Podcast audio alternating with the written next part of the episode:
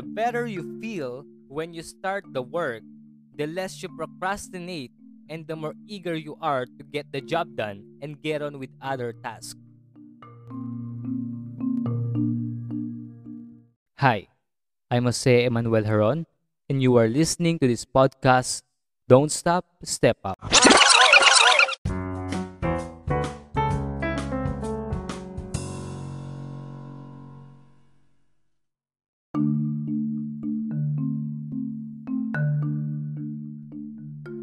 We are in the second part of our kwentuhan about time management techniques and productivity tips para sa atin sa mga students.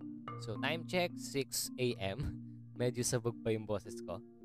But okay, so I posted a story on Messenger and I asked my friends about their biggest issues when it comes to productivity and time management. At iyon ang pag-uusapan natin sa episode na ito. Of course, sa bawat sagot nila ay may kaakibat na taktika paano maiiwasan ang issue na iyon. So before we start, disclaimer lang na hindi sa lahat ng pagkakataon ay magiging effective ang mga techniques na ibabahagi ko. Maaring sa akin gumagana, sa iyo naman ay hindi. So I will let you explore na lang by providing various productivity tips from the books I read and from the information I got from various motivational speakers.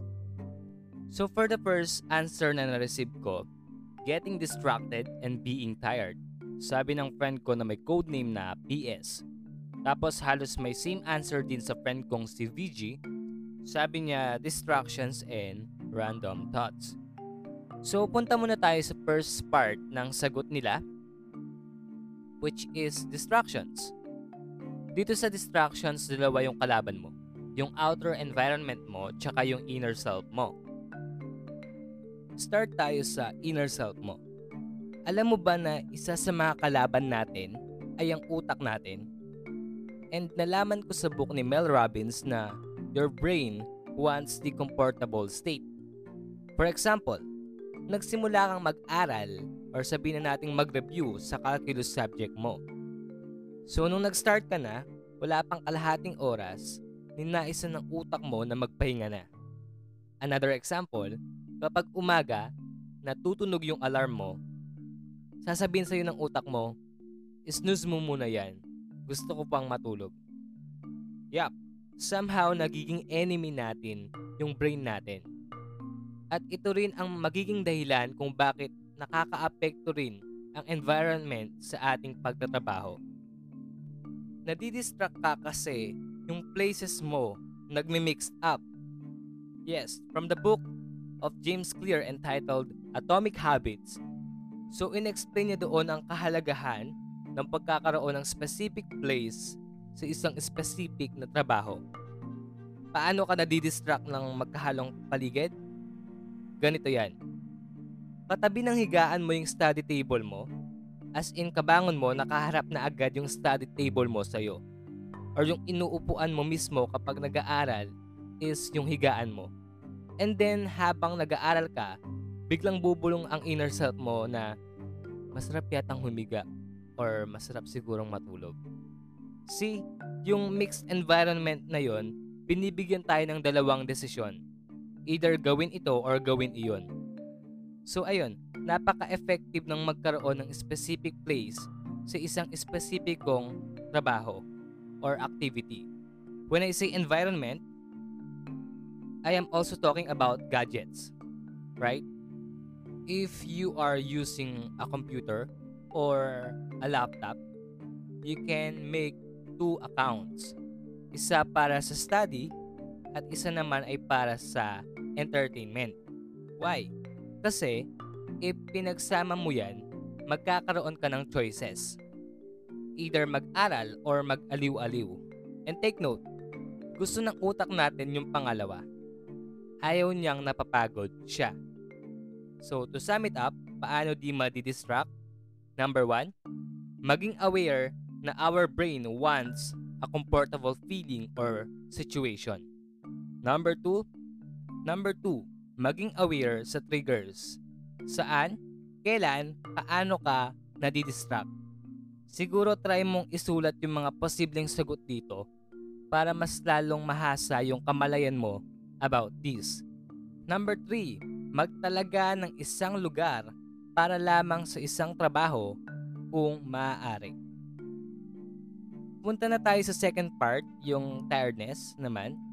So first, let me share my personal experience paano ma-overcome ang issue na ito.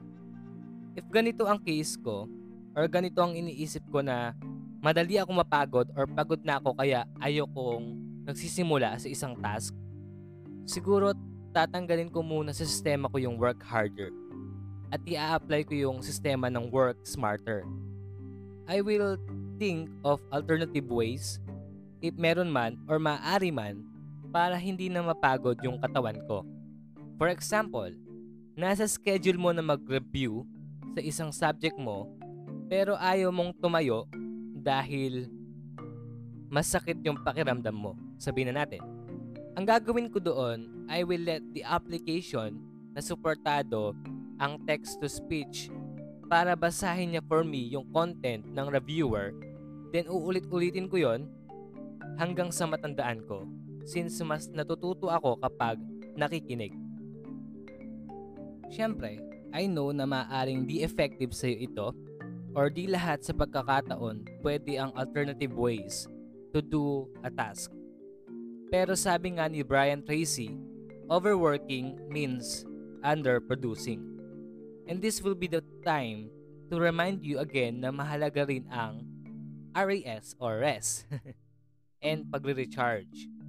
If you feel tired, siguro take some minutes to declutter your mind, di ba? Or humiga muna and magpahinga. So, bigay tayo ng information sa mga books and articles. Okay, sa libro ng Eat That Frog ang sabi, Whenever you feel overtired and overwhelmed with too much to do and too little time, stop yourself and just say, All I can do is all I can do. And alam nyo ba na it was also stated sa book na to na may effect yung health condition natin kaya lagi tayong pagod whenever we think or we have this desire na mag-start ng isang task. According to a study, millions of Americans are working in a state of mental fog as the result of working too much and sleeping too little. And ayun, siguro if available ka rito, gawin mo to. One full day off na magre-recharge ka, no works, no catching up from school works, and gagawin mo is manood ng favorite series mo, lumibot, mag-exercise, or bumawi sa tulog. Basta ang goal mo is to recharge The added energy na nakuha mo dyan ay magagamit mo to overcome procrastination. Tama? Dapat kapag nagsimula ka, you are feeling good. Sabi nga, the better you feel when you start a work, the less you procrastinate and the more eager you are to get the job done and get on with other tasks. I repeat, the better you feel when you start the work, the less you procrastinate and the more eager you are to get the job done and get on with other tasks. So, moving on, let's start discussing the second answer naman from RSI, tardiness and lack of motivation. Alright, so kung pagbabasihan natin yung answer niya,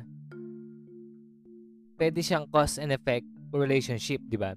Dahil sa lack of motivation, hindi ka nakagawa ng mga kailangan mong tapusin kaya ka na late. Pero this time, let us assume na walang interactions sa mga variables na ito and let us discuss them one by one. Unahin natin ang lack of motivation. Opportunities are everywhere and so are the motivators. Which means, hindi ka mauubusan ng driving forces para gawin mo ang mga task mo medyo sumasablay lang tayo sa ano, sa mindset. If you want to feel motivated, dapat maging aware ka sa mga motivators mo. And it was explained sa book entitled Finish What You Start. There are two ways to define the concept of motivation. Number one, external motivators. So balik tayo sa context ng outer environment natin. Kanina, it was explained na maraming distractions na nasa paligid natin. Pero alam mo ba na beside you ay marami ring dahilan para gumalaw? Ang sabi, external motivators daw entail using sources besides yourself as motivation to do something. Ito yung mga tao or mga bagay or mga circumstances that drive you into action. So these motivators are about avoid